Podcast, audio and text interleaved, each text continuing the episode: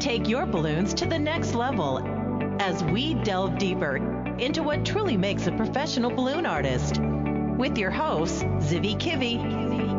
Now, welcome to the Balloon Artist Podcast.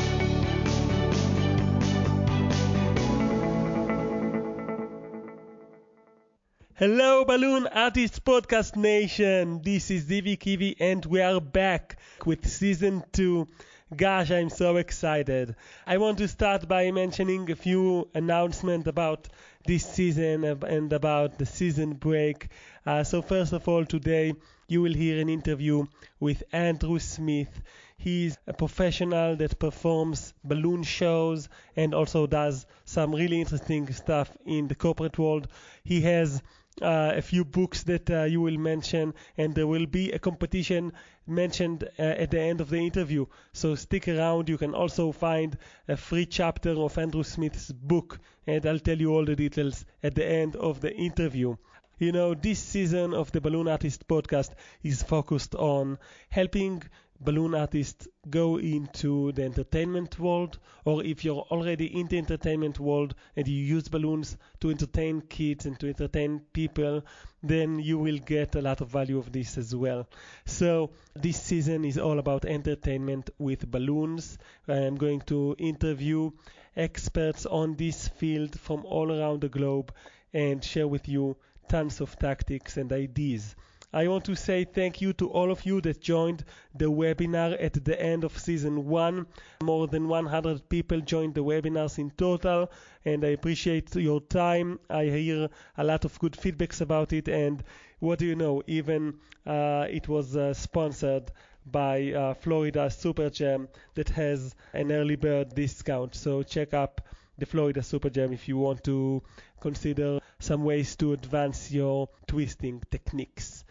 I have to share with you, gosh, uh, it's been such a busy month between the seasons and it will continue to be very busy because I'm actually running uh, the MABC program, the Modern Automated Balloon Business course. I'm really excited about doing this uh, program for the first time and it makes my life even busier because I have to run the show in parallel to the course in parallel to my entertainment business.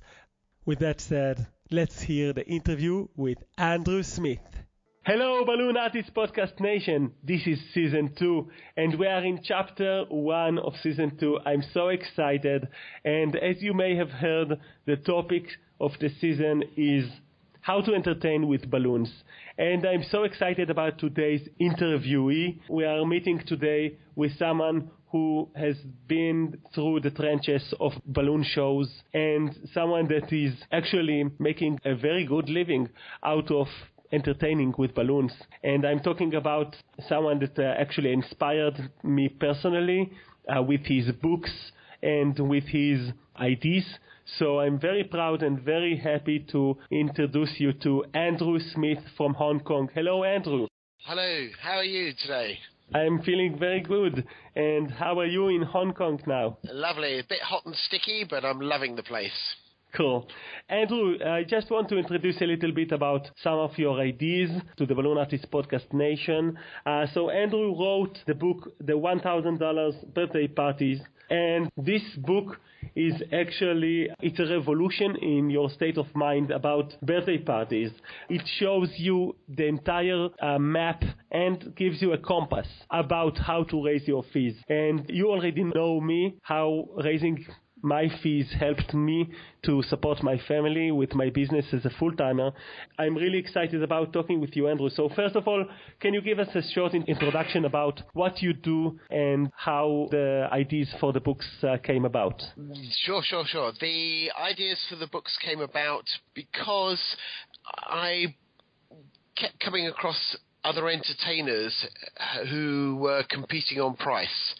And personally, when I first started, I also competed on price. And so, but the only person who was winning was the customer because I would come in at five dollars cheaper than my competitor, and then my competitor would undercut me, and in the end, the only person that was being lucky was the client, and myself and my competitor were struggling to get bookings and struggling to make a profit.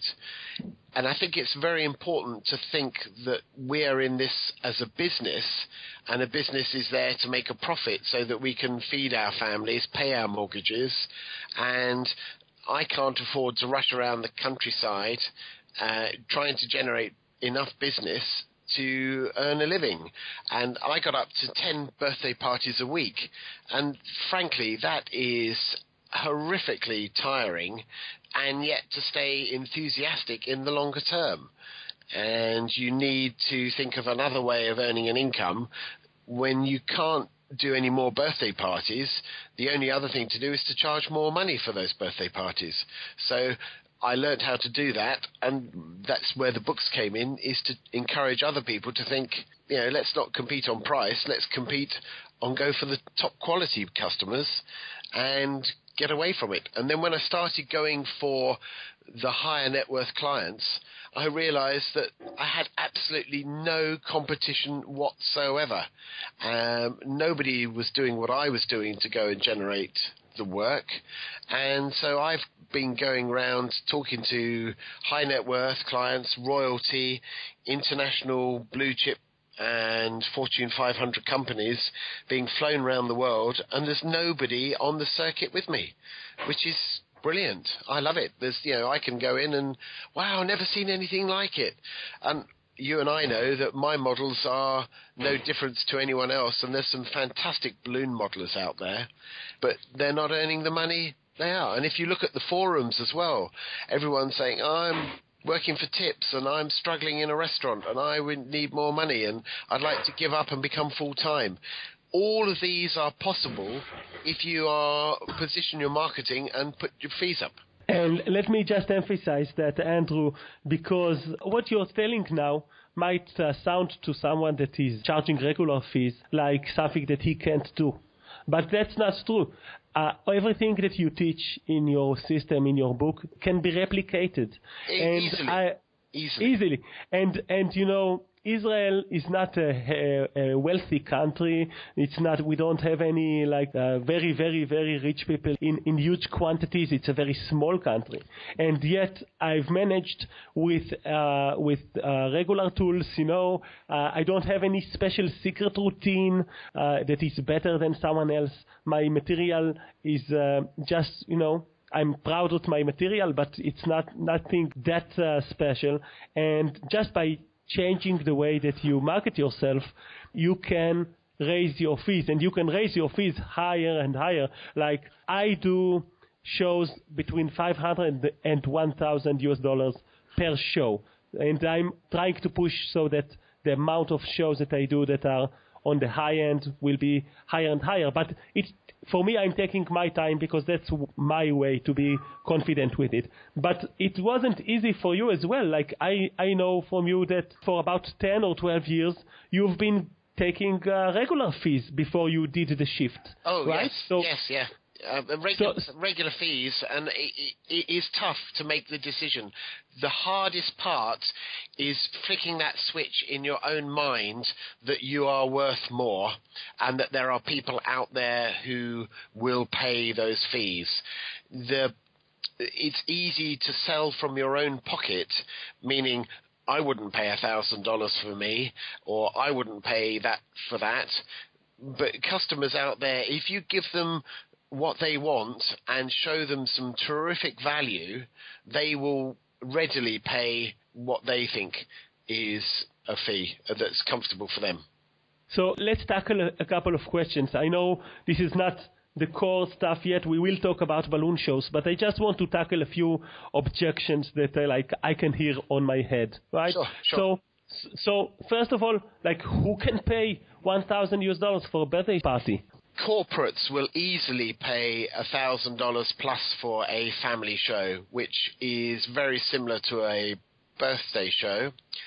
Uh, schools will work with you to make a fundraising show and you can build an income hugely from that.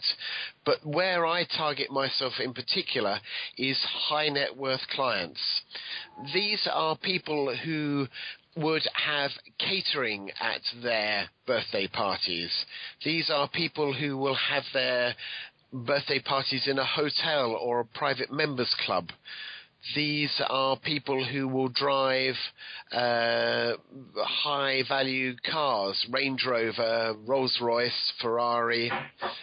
There are people who are company executives who will pay a lot of money for a quality show. Right. There are people like that everywhere. They are going to pay that much money anyway. So they can either pay this amount of money to you as the entertainer, or they will pay it for uh, for decoration, or they will pay it for you know for just uh, serving more food. Yep. Exactly, exactly. They will they will have um, things like bouncy castles, face painters. I go to events now where the majority of the uh, party organisers have eight to ten different things going on in the background, and I'm on for a show and off again at the end. I don't even have to stay to twist balloons for everyone else. I have actually go to parties more than once now where I'm there, I do my balloon show, and while I'm there doing my balloon show, they've employed a local balloon artist to come round and knock out quick balloons for everybody, and I listen the, the crowds afterwards. And these guys are looking at me saying, "Oh, I wish I was in your position, getting paid what you're getting." It's easy. It is easy to progress and build your own show, but you've got to focus on that desire to do so. I think the biggest problem that most balloon artists and most magicians and entertainers in general, but especially balloon artists, is we spend too much time focusing on learning the latest balloon model. Yeah. Or the latest magic trick, but you know, late, learning the latest design or the latest skill, rather than focusing on the entertainment value of what we give to an event. You know, this is uh, a little bit, uh, if I may give a, a metaphor, it's like Imagine a carpenter who only focuses his uh, efforts on buying new tools, but never creates anything with them. So exactly, it just, it, it just the, the more you talk about it, the more I understand. It's about the content that you produce, and the content is entertainment. So if you keep learning only the new models, only the new designs, only the new techniques, those are important as well. Uh, but they will not make you money real money until you are actually also uh, checking up what are your messages, what are your marketing looking like, and who are you marketing for. And also, if you want the Holy Grail, the balloon show, and you want to go into entertainment, you need to start somewhere. So we'll talk about that today and try to explore ways to build a, a, balloon show, and I have I know you have uh, both experience and um, and uh, that's what you do basically. So before we go there, I want to ask you, um, like uh, first of all, um, we've discussed about the shift, like the mental shift. Okay, so let's say someone decided, yes, I'm ready, I'm ready to charge more, but how do you put yourself in front of the right people so that they can afford you? by far the best place I have found for finding high net worth, high paying customers at home or in the corporate world is to be at trade shows and exhibitions for the entertainment and meetings industry. When you are there, be there with a view to help the client solve a problem and offer yourself as a solution to that problem. And I go in there with a view to talking about how my show is different to a normal magic show, and are you? And I, I say, are you fed up with the same old rabbit out of a hat, same old routine? How about having a, a fun, created balloon show that's going to leave your kids rolling around the floor with laughter? And they go, oh yeah, that sounds interesting. Um, I thought you, uh, balloons were just for dogs and balloon animals, and that all I've seen is balloon twisters who just have a queue of queue of people.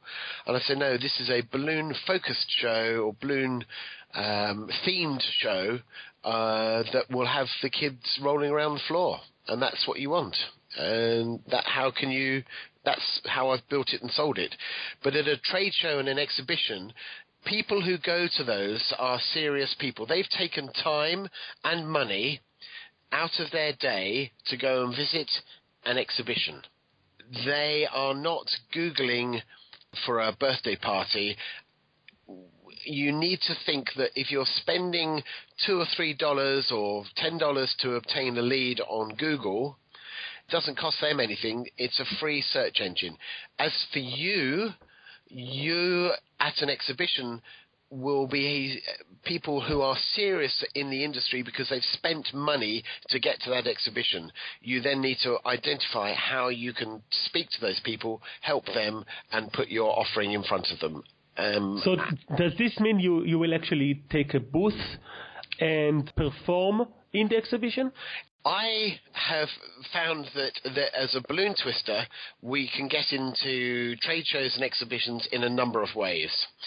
In the event industry, I have a client who has had me on their stand for every year for 10 years.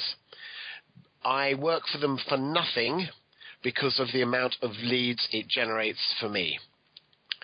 So I will spend time and work their booth focusing on the fact that I'm there to attract a crowd to them and their business and do my sales bit for their business, but pick up leads as I'm going along. So the number one reason for being there on that particular client stand is to get leads for that company. But I pick up business myself in the interactions I have with the customers, the clients of the thing. I will also pay to be at an exhibition if I cannot get there for free. But I will, if it's the ideal, if it's my industry, my target audience, I will pay a booth to be there because it is worth, so well worth it. But you've got to be so focused on how you sell yourself at that booth rather than just making models and dishing them out. So this sounds so out of the box and unordinary because so little amount of people do this. So I have to ask you, how many exhibitions a year did you do in the beginning, and how many did you are you doing nowadays? Uh, now, now I just do between four and six um, a year to generate new business for myself but I'm out at uh, probably two exhibitions a month for other companies who pay me to attract a crowd to their booth. I see. So eventually, like uh, uh, throughout the year, you will be in maybe even 20. Um, yeah, I would I would say it's probably nearer 18, 16 to 18, but yeah, yeah. Got it. And uh, in the in the booth, in the like, I understand um, that if you get leads to the booth owner, that will be good for for them. But actually, it will be good for you as well. Yes. Because that's the best marketing out there to give value to to the booth owner, and they will love you for it. Yes. Because you're getting them a business, and they will be your best champion after that. Yes. So, but but I have to ask you, what do you actually do? Uh, like, do you make a story with a balloon? Do you do you make a magic trick? What do you do in the booth? This, I've got a very good friendly magician um, in the UK, and we've talked about this lots. Ideally, you want to attract a crowd and present the company's story in a short way, whilst doing balloons or doing some magic while you're there. But in the majority of the industry only related trade shows, the traffic flow is very slow. So you would probably have two or three people coming past your booth, every, you know, every 15 minutes and so you get chance to talk to them. And so what I do, the balloons act as a way of life. Uh, you're making something, and while you're making something, the life, the color, and the movement of the balloons makes people look up from whatever thoughts they're having as they drift along the trade show aisle. And what I do is simply step in front of them and stop them and let them watch me finish off something and have a joke, have a laugh, um, and consider it. And they all come up and say, "Oh, can I have one of those for my daughter?" Or "Can I have those for them?" And then you find out that actually they don't have children. You have a joke about that, uh, but you're there. You've started the conversation, which is the most important thing, and then you engage them as to find out why they're at the trade show, what's their industry, what's their background, and then when you go from there, you qualify them to see whether they are suitable for your client's booth, or you can perhaps say, no, but I've seen someone over the far side in row ABC, number booth number whatever. They are the people you need to speak to to solve your problem and have you had a chat with them? And then I've even taken them over there, introduced them to the other booth, and then come back to my own stand. It's all about networking and tying people together. I have a questionnaire that I send to my customers or uh, the booth owners who tell me all about their company, their products, their services, who their competitors are, what the message, what the objective is of the trade show and the exhibition is, and then we measure that while we're there. I give them training of what to do and what not to do on a trade show booth, i.e., don't sit down, don't eat your lunch, don't be on your mobile phone, be up, be engaging, be approachable and give them training on that side so that they can do that. And then you just start building a relationship. But as far as the balloons go, yeah, literally uh, uh, holding a 260 across the aisle and saying, stop, don't go any further, you can have a conversation as simple as that. A magician friend of mine there stands there with his arms wide open and says, give me a cuddle. Or do you want to see a magic trick? He, he, he, it's, it's as simple as doing something different and engaging rather than standing there looking solemn, depressed, feet aching, uh, wishing the show to be over, and handing out flyers. That's not where you should be there. And uh, so basically, you you won't make uh, like huge balloon sculptures, right? Um, I do. I, uh, I tend to get there early um, on the first day, and I might, depending on the booth size, I make my might make David Grist's Ferrari, and then co-brand a Ferrari balloon with the uh, corporate, co- you know, company I'm working for, and put that on the side of the uh, balloon, um, and that's quite good because you can just drop that in front of people and they stop and have a look. Um, as they and you know they have to trip over it. They take pictures while they're taking pictures. You can engage in conversation. You don't have to work yourself crazy for eight nine hours a day twisting balloons. You can make a really big sculpture and then a few to hand out to people um, bouquets of flowers I make. They go off and go, and they, can you make some flowers? We put it on our stand. But uh, I, have made uh, Buster's monkey up a tree wearing a hula yeah. skirt, and I've had that. And people have walked across uh, London asking where, you know, big corporation Ford um, the people that came to see me were representing Ford. They had more inquiries about, oh, where did you get that? Who made it? Why have you got it? Where are you going with it? Can I have it? All of this interaction they had walking around the trade show, then outside the trade show and across London on the underground, they phoned me up and said, "Can we book you for more events because the impact that your monkey uh, up a tree, trade show floor, outside and on the underground uh, tube in London was so great that they said we've got to have Andrew at all our other events because his balloons create such an impact. Wow, wow! And I imagine that uh, you know when someone is talking about your balloons, they can also you know be in the moment and learn what is the booth all about, and it just uh, you know brings the people in the convention out of zombie mode and into like real life listening to what's happening around them. Yes. So I, I have to say, Andrew, this is all very inspiring. But uh, I want to give uh, people also the opportunity to enjoy your views about balloon shows.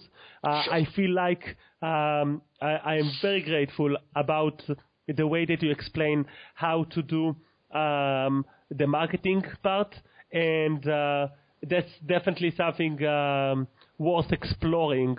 And uh, thank you so much. But let's talk about balloon shows for a bit because I want people to understand what is a balloon show and how to create entertainment. So let's let's hear a little bit about your show. Uh, what do you do on your show? Okay. My balloon show created from me firstly being in front of a long line of children. Uh, I believe that if you were in the middle of the Sahara Desert, took out, took out a balloon and blew it up, there will be a queue of children appearing from nowhere, saying, "Gimme, gimme, gimme a balloon," and it's hard work as a twister all day to twist for a long line of children when you look at it from the customer's point of view, the only child that's happy is the one at front. The next one is a little less happy. And as they go further away from you, knowing that they may be queuing for over an hour perhaps for a balloon, father is upset. He wants to go and have a beer and go and have a coffee. Mother has got screaming kids who are hungry, dribbling, desperate for an ice cream, need to go to the bathroom, lose the place in the queue. All of these things mean that the balloon twisting is not necessarily the best way forward for us to present ourselves as a, a performer or a form of entertainment for a family event. And so I decided that perhaps the best thing to do was to get them all to come and sit down in front of me, sit on the floor, then I make the number of balloons that I want to make rather than make dog, dog, sword, sword, dog, dog, teddy, sword, sword, flower, teddy, teddy, dog. I can make what I want to do, but I can do it in an entertaining way where they're all sitting down, they're all engaged at the same time, so the people further away, and I let them know that not everyone gets a balloon, but they can all benefit in the jokes. Because as you're doing a line of kids, you're saying the same few lines over and over again. Why not get everyone involved and get a bigger reaction for that show and then work an hour on, an hour off, an hour on, and an hour off, doing shows like that. And that's where I felt that was the best way forward. And Then- do you have any preparation for your show? I do now. The the the next worst thing, I believe, is for them to watch me for an hour make balloon models. Because Yeah. balloon models is exciting for us because we, we, we like playing with latex, we like playing with the balloons, we enjoy it. But from an audience point of view, more than 15 minutes of them watching someone create something that might turn into something that they didn't understand what it was is a little boring, especially when they think that there's no chance of them getting that balloon at the end. So what I decided to do was to use a balloon themed show to make up the entertainment and to use some pre-made and partially made balloons within that show.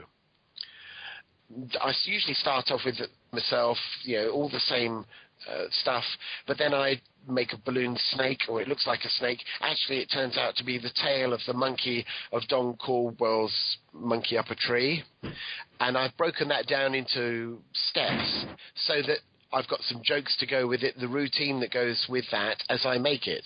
And then I move on to quickly making um, Goofy, uh, Don Caldwell's Goofy. And again, the head's already made in two sections, the body's made, the arms are made.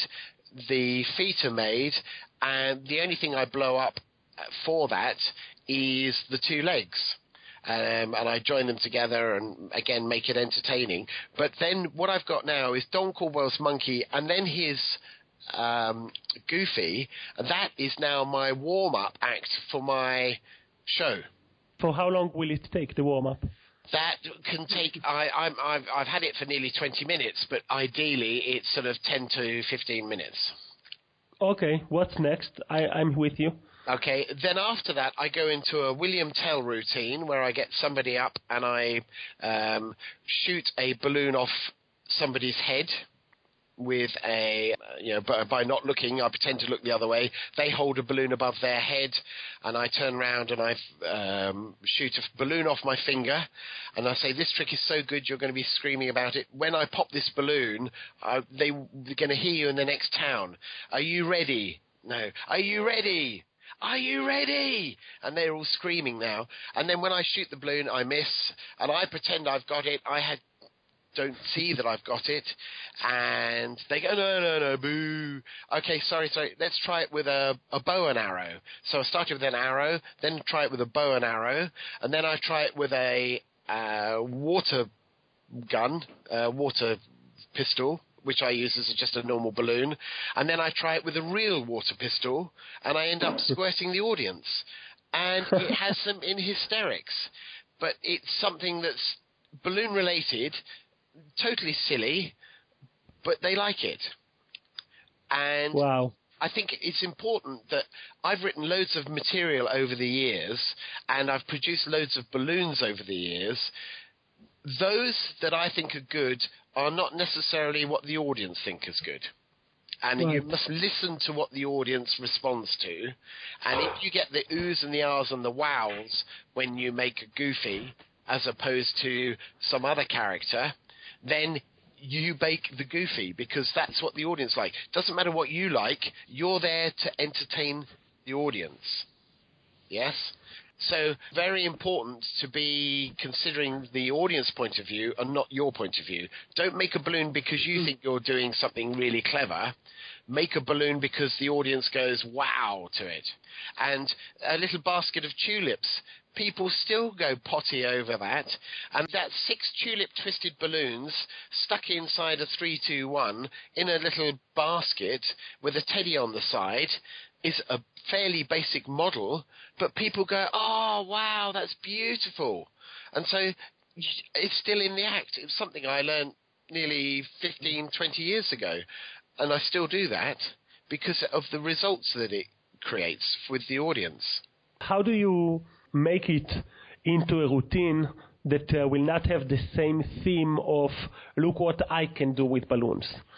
Okay, when I what I do next or later on in the show is one of the things that a balloon gets is where if you make something prior to an event and bring it out. People appear at an event over a period of time.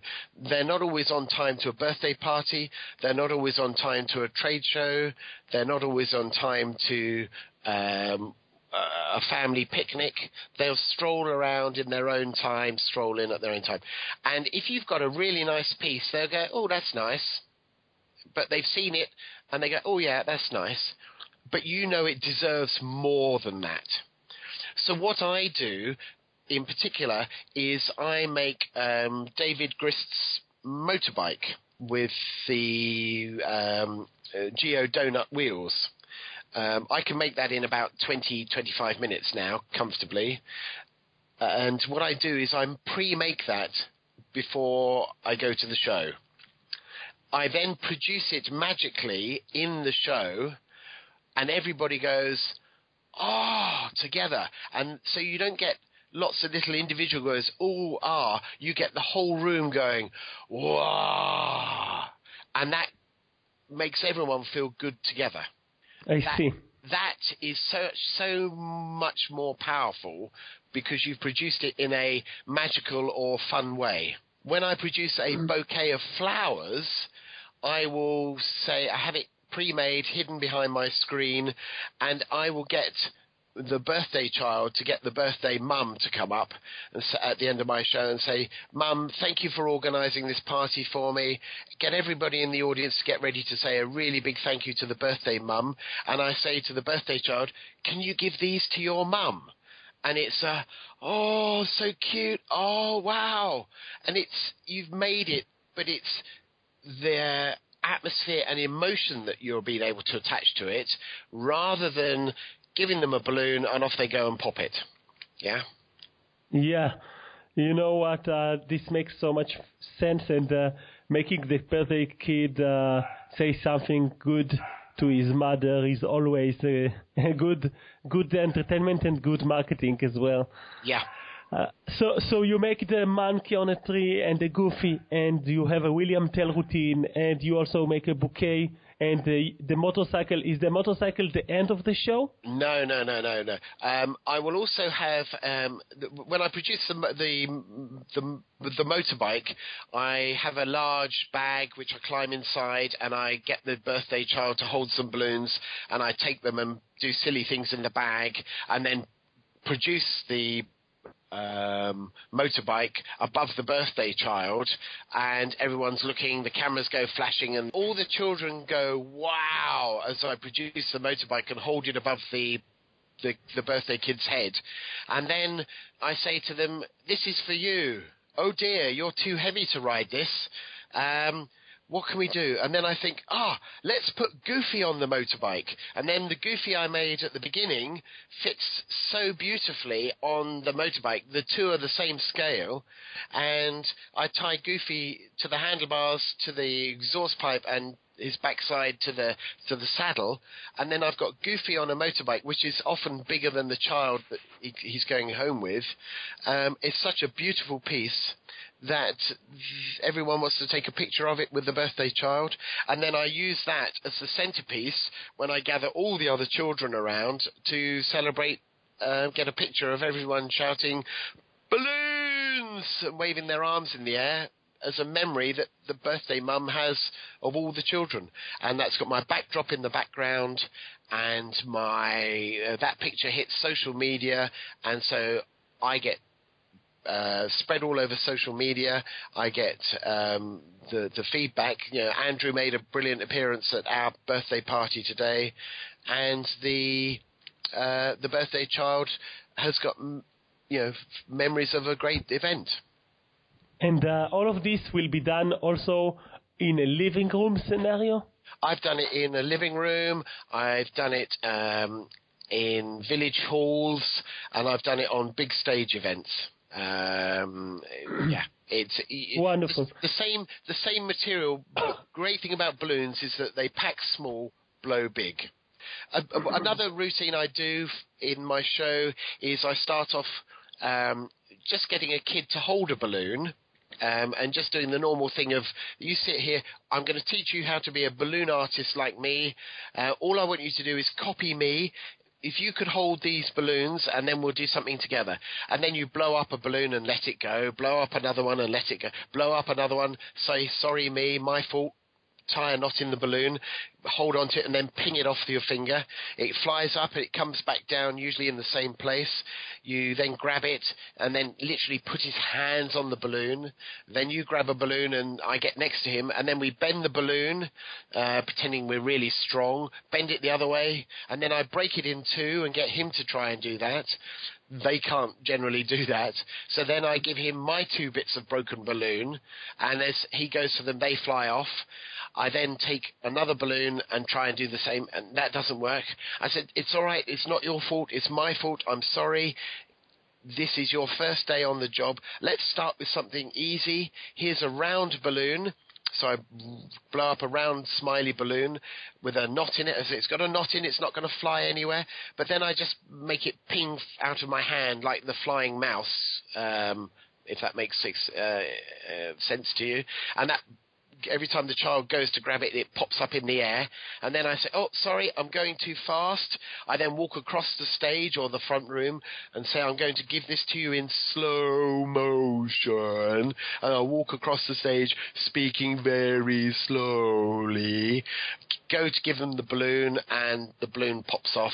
Um, into the air, and you know, then we then I say, oh, sorry, thanks very much. You're not going to do that. I'll tell you, I'll make you a present, and then I get two green balloons, um, and I make um, start to make an alien on side. So the balloons are already inflated, but I just um, turn them quickly into uh, an alien, and then I have a routine when I, you know, get to joining the arms together. I said, "Oh, I'll make some scissors so your mum can give you a haircut." And they, "Oh, you're not interested in that? Okay. Oh, okay. How about I make a balloon that looks just like your mum?" And they go, "No, no, no." And some go, "Yeah, yeah, yeah." And I say, "Okay, we, we, we'll start from the beginning. Does your mum have two arms? Yes. Does your mum have two legs? Yes. Does your mum have smelly feet? No, that's good because sometimes I have to bite the end off and yeah, disgusting. Then I say, does your mum wear clothes? And they say, yes. I said, that's a good job because the air conditioning can be very cold. And then I say, okay, here's where it gets difficult. Does your mum uh, like jumping out of an aeroplanes with a parachute? And this is where I start to make a backpack on uh, uh, alien. Uh, no, no, no. Does your mum like swimming under the sea with the fishes? No, no, no, no. Oh dear. Okay. Does your mum like walking up mountains with a backpack? No, no, no, no, no. Uh, ah, ah, I've got it. Does your mum like going shopping and coming back with lots of bags? Yes, yes, yes, yes. yes. Ah, I know your mum. So I made a uh, an alien now in this time with a backpack, and I give it to them, and they say, "But there's no head." What? Sorry? You mean to say your mum has a head? Why didn't you tell me? And then I get the clear balloon and stick the green balloon in, blow the two up together, tie it on and say, does that look like your mum? Oh no, sorry, that's my mum. It's an alien. And then I put the attach the two, and then I say, okay, all mums, all aliens in um, whichever town or village or wherever you are uh, need one of these. And I take the water pistol that I made in the previous trick and put it in a previous routine and attach it. So this now um, this alien now has a hair dryer. Uh, because we're not allowed to make guns or swords, which gets me out of having to make guns or swords later on and then I pull up a um, balloon, 11 inch globe balloon, and attach that to it and say that's Google Maps for aliens so he can find his way back home. And then I present that to the birthday child, and he's got a gift there and then that he can take off during the show. Um, or whoever else has been up. But you, what I've done is there's a story has come out of making an alien, and the bit that alien, the bit that people get impressed about with an alien is the balloon inside a balloon. So you, I lead that bit till last, and then go there, and they go, oh wow, and they can't understand how a balloon is inside a balloon. Um, and you can sometimes do a needle through the balloon with an alien's head in the middle. I've done that many times. It depends what sort of how you want to change your show and what's suited to your personality. Wow, uh, so many good ideas, and, uh, and what I like uh, most about it is the way that you make it into uh, a story and uh, into you know you're leading the way uh, in a way that makes people uh, interested and you're connecting between the different routines. So uh, it's really, really good. And do you uh, make sure that all the things you, that you're making will be uh, as gifts, will be, you will give them eventually to the birthday kid or what's your angle on that? It depends on the um, on the show. Uh, for a birthday child, they would get the monkey up a tree, they would get Goofy on the motorbike and possibly the alien as well. If I'm doing the show for a school where I'm not using the birthday child, yeah. um, where there's a bunch of helpers, as I say, who are, who come up and assist me on the stage, that I have got very good at choosing who to use and who not to use when coming up on the stage. And part of my warm up routine with making Goofy and the monkey up a tree is to identify and set down the rules as to who can be my helper. Um, and then at the end, I would I would keep all those in that type of environment where it's a stage show or a uh, school show. I will keep the balloons on stage till the end and then tell them to come up and see me at the end and I will give them out to those people who helped me at that time because I don't want those balloons to go into the audience and create too much of a distraction. Right. I want the balloons to be on stage and also it as the show develops with Goofy on the motorbike, the monkey up a tree, um, I use a Linkaloon dog um, as well. I build the stage and uh, sometimes I make a giant kissing squid. Depending on what I'm doing, I want these things to be on stage because my backdrop is fairly plain and I build the colour and the story of me as I go through my show. I got it. So oh, it sounds like you have, um, I don't know, about eight different routines. Is that right? Um, uh, yes, in my in my typical show, I have I use about uh, six to eight routines. That's easily an hour's worth of entertainment. Um, I tend to finish with, off these days because it's popular within the package that I'm selling. Is my monster man-eating balloon routine where I get eaten, climb inside a big yellow balloon. Yeah. Um, I have looked at many different versions on the internet, um, and what I felt was lacking was the comedy and the root story for cl- wanting to climb into the root balloon. So I've Yeah. developed a comedy routine which concludes with climbing into the big big balloon. I have a, an adult version and I have a, a family version. Um, and I've been asked to perform this for as young as ones and two year old kids, right up to uh, mature adults who should know better. And what I find is that you can. The jokes have to vary because you don't want, with a monster man eating balloon, four year old children get worried for me that I might die inside the balloon Yeah.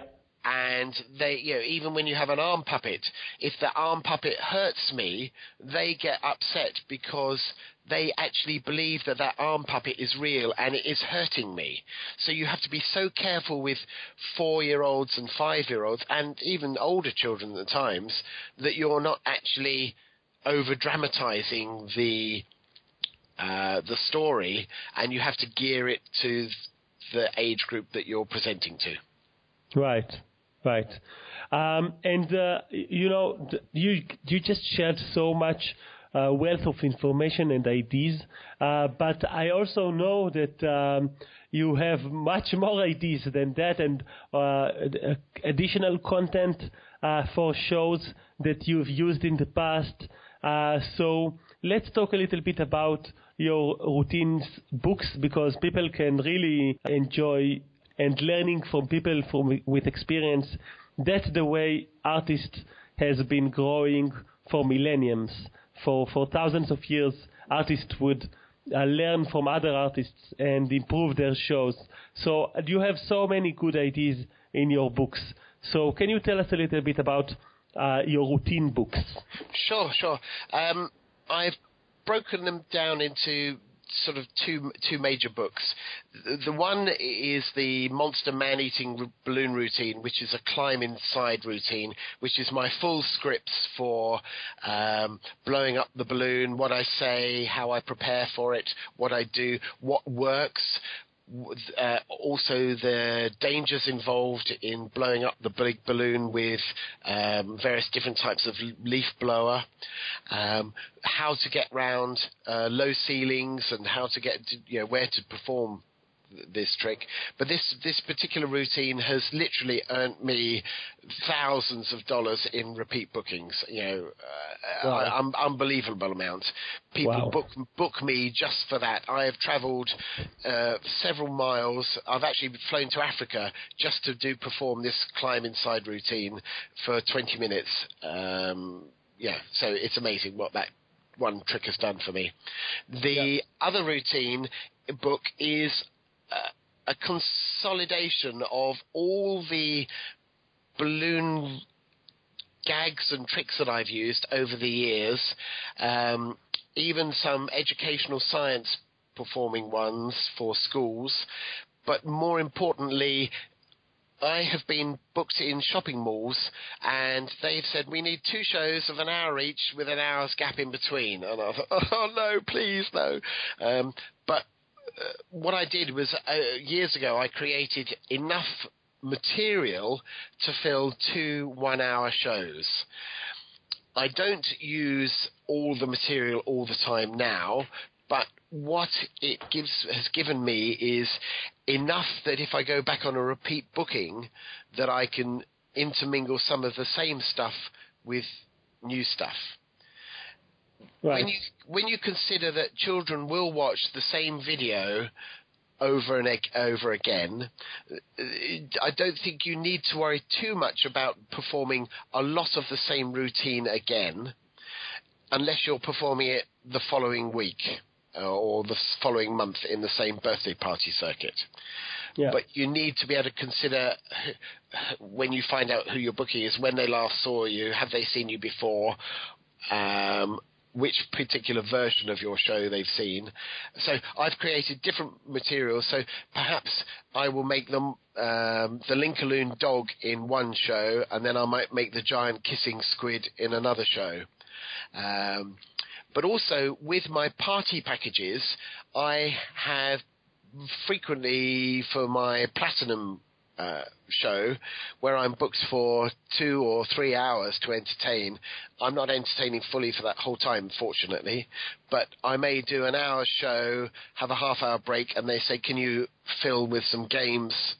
For example, I've got uh, um, a bunch of games. The one of the games I call is bottom tennis um, it has to be it's bottom tennis because I like the children sat on their bottoms. They need to be in a uh, a village hall where the lighting is protected, but it's a game of um, uh, the boys against the girls or one team against another team.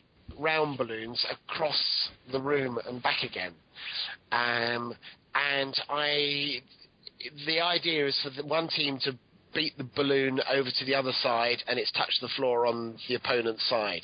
But the rules are, it's such an exciting game that they win points for the balloon touching the floor, but they lose points for taking their bottom off the floor because they'll be up and running around. So you have to really specifically say, let's keep the bottom stuck to the floor, and then that way they're not running around the room crashing into each other. So you keep control of it, and you can tell them that the boys never win because they cannot keep their bottom stuck. Because you tell them the boys never win, the boys keep their bottom stuck to the floor.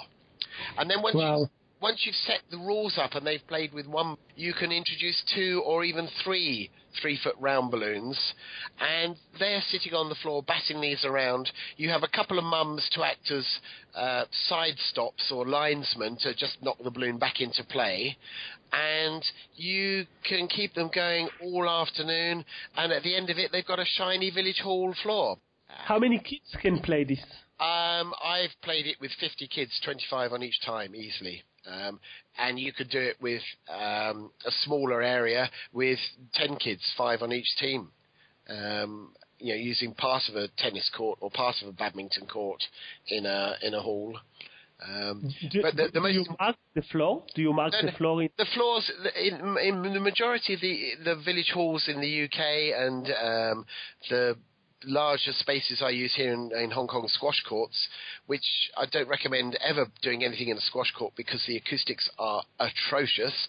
But if the if you are able to control the environment, as long as the lighting is protected by a metal gauze or there's no open strip lights, that's the most important thing. Um, as long as the lighting is protected, you can bat these things around. They they may often be multi-purpose halls which have badminton courts laid out um, inside, and you can use the the lines of the badminton court to do it. If not, use a piece of magic rope, a length of magic rope, which I just stretch across the hall and tape it down at each end with a bit of gaffer tape. That, that's a really cool uh, game idea, and you have so many of those ideas uh, on the book, right? Yes, yes, yeah. Another thing I do is with the big balloon that is the um, the climb inside balloon. I've also got a, a, large inflatable plastic ball, which I call the uh, Bouncy Castle's Revenge, and I bounce it on their bellies when I get them to lay on the floor. And the routine. when you when you know there's rules you've got to do, safety you've got to consider, but I can do that and in my in my script, I give, give you the you know the, the tips of what to say and what not to say, how to get them to lay very still, how to try it with one child and then get the others to try it, and then what to do and what not to do. Um, just so that you can do it. But I do that, and that if you happen to finish a show early um, because of the nature of what you're doing, uh, maybe my warm up routine has been done earlier while I'm meeting, greeting the guests, so that I may have lost 15 minutes of show time on stage, I'll utilise this bouncing the ball on their bellies, um, bouncy castle revenge routine, um, and that will fill 15 minutes. I do that after I've climbed in the big balloon, and it is such uh, a laugh, and yeah, you can have fun laying them down, getting the kids all in lines. They love it. They love it, and you can go totally crazy for a few minutes, and then that's it. You go off and have a collapse in the corner and a bottle of water or two, and th- th- they go off to get some food at a and drink at a party and visit the bathroom or whatever they need to do. You know what? I really like this idea, and the story behind it is so. It's like a virus. It it it's something that will people will talk about. The revenge of the bouncing castle. It's a, it's just such a funny concept. Yes. Wow. It, it's it's it's it is a great, great feeling, and you can have so much fun in the build-up. Um, I, I mean, you got, you got to keep your hands on the floor, your feet on the floor, and your head on the floor. And I go into a reason, you know, a, a comedy bit of why they've got to keep their hands on the floor, they've got to keep their feet on the floor, and they keep their head on the floor. That's because of safety reasons. But I turn it into a a comedy story as I say that, and then I repeat to them as I'm doing it. You must keep seriously, you must keep your feet on the floor because you don't want them when they're all lined up to kick the balloon um, and bring their foot down on the person next to them. Um, yeah. And there's a reason for keeping their head on the floor. But I go into all of that, and if they can't do that, I will literally pull that child out the way and stick them elsewhere because they, they're following the rules. Once you go to pull one out the way, the others will follow um, the rules 110% because they know they don't want to be pulled out of the way. And yeah. the one who's been penalised will, may get a minute or two in the call box, and then you say, "Are you going to try it again? Okay, fine, come on back." And so you can really, really take control of your audience by just spreading out the rules in a comedy way. And even in my warm up routine at the very beginning, I set rules about people keeping sat on the floor with their legs crossed, arms crossed.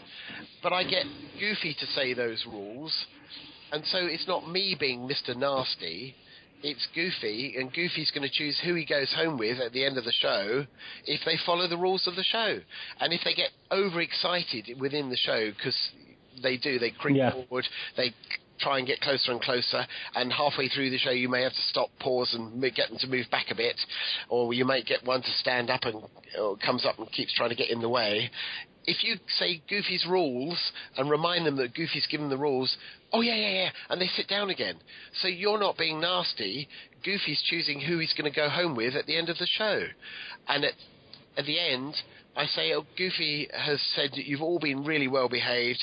Thank you so much for being well behaved and following the rules. He cannot choose who he's going to go home with. So, to be fair, he's going to go home with the birthday child. And they, oh, but, you know, so the birthday child gets the gift, but you've used him as a blackmail tool throughout your show. awesome, awesome. So, if people want to check up your books, uh, where where should they go? Uh, they're on the Balloon Biz com website. Um, and there, uh, I think we'll put a link on your site. Oh yeah. A, oh yeah. A page for them, and um, there's more information and details on that for them as well. Um, cool. and there's a bit of training as well about my where to go and how to build packages and other ideas for generating money uh, for balloon artists. Wonderful. So uh, we'll put a link to that on the show notes. Andrew, uh, I know that you have a book coming up soon, and I want people to also know about that one. So it's basically your fourth book by now, if I'm not mistaken, right? That's correct, yes. It's really a version of my first book, which is The Thousand Dollar Birthday Parties. This one is geared more to um, small businesses and entrepreneurs about the value of building a personal brand. There's a bit more in it than the original thousand dollar birthday party book. It's been professionally edited this time, as opposed to me and my wife sitting around with a bottle of wine trying to say, no, you don't say it like that. So there's more structure to it this time. Um, yeah. But it's the principles are far clearer, and that and that will be available on Kindle um, by the time the show comes out. So, yeah. Cool. So the name of the book is The Dominant is Brand. The Dominant Brand. Yes. Right. And the tagline, setting, getting, never regretting every cent you're worth. Correct. And uh, that's, that's very powerful, very powerful words. And uh, coming from you, Andrew, I just have to say, I, I just got to get the book and read it, and I'm so excited that uh, this uh, season two is launching and uh, with you, and also uh, by the time this goes live, uh, with your book being available. And I encourage everyone, even though you can still get the $1,000 birthday party book, and that's also an option for you, which is a good option. But I would personally also get this book, The Dominant Brand, because um, I just want to see uh, every single idea that you can share, and uh, I appreciate that. Um, so we did uh, we did uh, uh, agree uh, to also share some of your wealth of knowledge with the crowd, with the listeners of the show, with the Balloon Artist Podcast Nation. And uh, you were uh, generous uh, to give uh, a, a, copy of each of your routines books. So one copy of the Climb into the Balloon book and one copy of your general routines and games. And sure. that's, that's that's super awesome of you. Uh, so how, uh, let's tell the audience uh, who will win uh, those uh, copies. Uh, what do you, what do they have to do?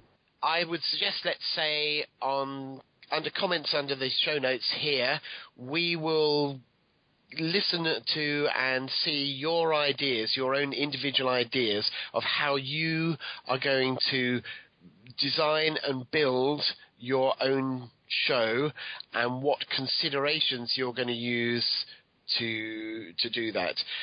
A great tip may be that you're starting with a magic trick and to see perhaps you can use instead of a magic prop a balloon instead of a magic prop. So think how you can theme it together. Uh, any great ideas that we get from you, we will choose which one of your best ideas deserves to win the book. And uh, also, in case uh, someone already has a balloon show, what are your good ideas of uh, doing what Andrew is doing and putting himself in front of the right targeted crowd? So, what do you do in order to get yourself in front of your targeted uh, audiences and targeted customers? Yes. Will that work for you as well, Andrew? That works brilliantly. Thank you. Yes. Cool. So people like if you plan to build a show and share it with us, you might get a copy. If you already have a show and share with us, uh, like what do you do to put your to get your name out there? And I'm not talking about AdWords, yeah. I'm talking about real life marketing, which is also important. And uh, what Andrew will do is he will go over the comments and he will choose two people. And uh, let's give them uh, two weeks uh, in order to have uh, enough time for people to answer. Sounds great. Sounds great. And also, um, as a little extra for your listeners, I'd like to give them a chapter from my book as well uh, about how to phrase and build some of their marketing um, content. Gosh, Andrew, you're so generous because that that uh, specific uh, chapter in your book about uh, rephrasing your your text on, and your copy and using uh, you know be- the benefits instead of your features and uh, all of that is explained in that chapter, and that chapter is very, very important. So uh, people will be able to get that chapter by going to the balloonartistpodcast.com website and on the show notes of uh, chapter one of uh, season two, you could uh, easily find the blue button and download the free chapter from your from your ebook. So thank you so much. Uh, this has been such an awesome experience talking with you, learning with you. You've been so open and generous, and I can't recommend enough uh, for people to check up your routine books. They can really help people uh, to build their shows, and I can say that. Uh, I'm very excited about uh, uh, picking a few routines for myself from that book. Excellent. Well, thank you very much indeed for inviting me on. I'm honoured that you consider me uh, worthy enough to appear on your wonderful podcast. I'm more than happy for your listeners um, to engage with me directly on your podcast under the uh, comments, and I will be listening and watching and keeping an eye on them. If anyone's got any questions, please feel free to ask. I will do what I can to help you. I learnt from uh, other people sharing, and if I, if I can help in any way, I will share to you guys. And thank you so much for listening.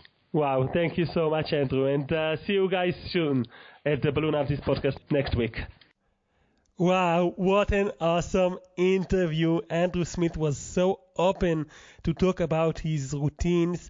And you know what? That's the way to go. Uh, be open, share with the world what you do, and allow people to, you know, gain ideas and learn from it and allow the evolution of content to happen. Kudos, Andrew, for for being here with us and sharing with us your expertise there are a few takeaways that I'm uh, already implementing into my shows. Uh, the games that Andrew is using, the the entire approach of how to uh, handle getting more people that are going into conventions to learn about you and your services that's something that I'm really interested in lately. And uh, gosh, so much that you can get from uh, this interview. I hope you enjoyed it. There is a competition starting right now. You have two weeks to go into the balloonartistpodcast.com website, find the season two, chapter one link on the homepage or on the podcast tab, and then go there and write down one of the following either your ideas about building your balloon show and what your plans are for that. Or if you have a balloon show, write down uh, some of your tactics on how to get your name out there and how to get yourself booked. Some of your marketing ideas. We would love to read those, and Andrew Smith will come by himself and will basically coach you and give you his opinion about those. And there will be winners three winners actually uh, that will win a copy, one of each of the ebooks that uh, Andrew Smith released that are related to routines. So you will have uh, some some things that you can win as usual in those kind of competitions in the Balloon Artist podcast show. Uh, you can also get a free chapter of Andrew Smith book, and this chapter that is by far uh, the one that will help you the most, uh, in my humble opinion. It's the one that helps me the most in my business, and uh, I really love it. It's about benefits and features and the which means that sentence, and you could read everything about it for free if you go to the balloonartistpodcast.com and you press in chapter one of season two, you press the blue button and you just download it directly. Stay tuned for next week. This show is a weekly show, so next week you will be able to learn more about how to entertain with balloons. See you on the Facebook group Balloon Artist.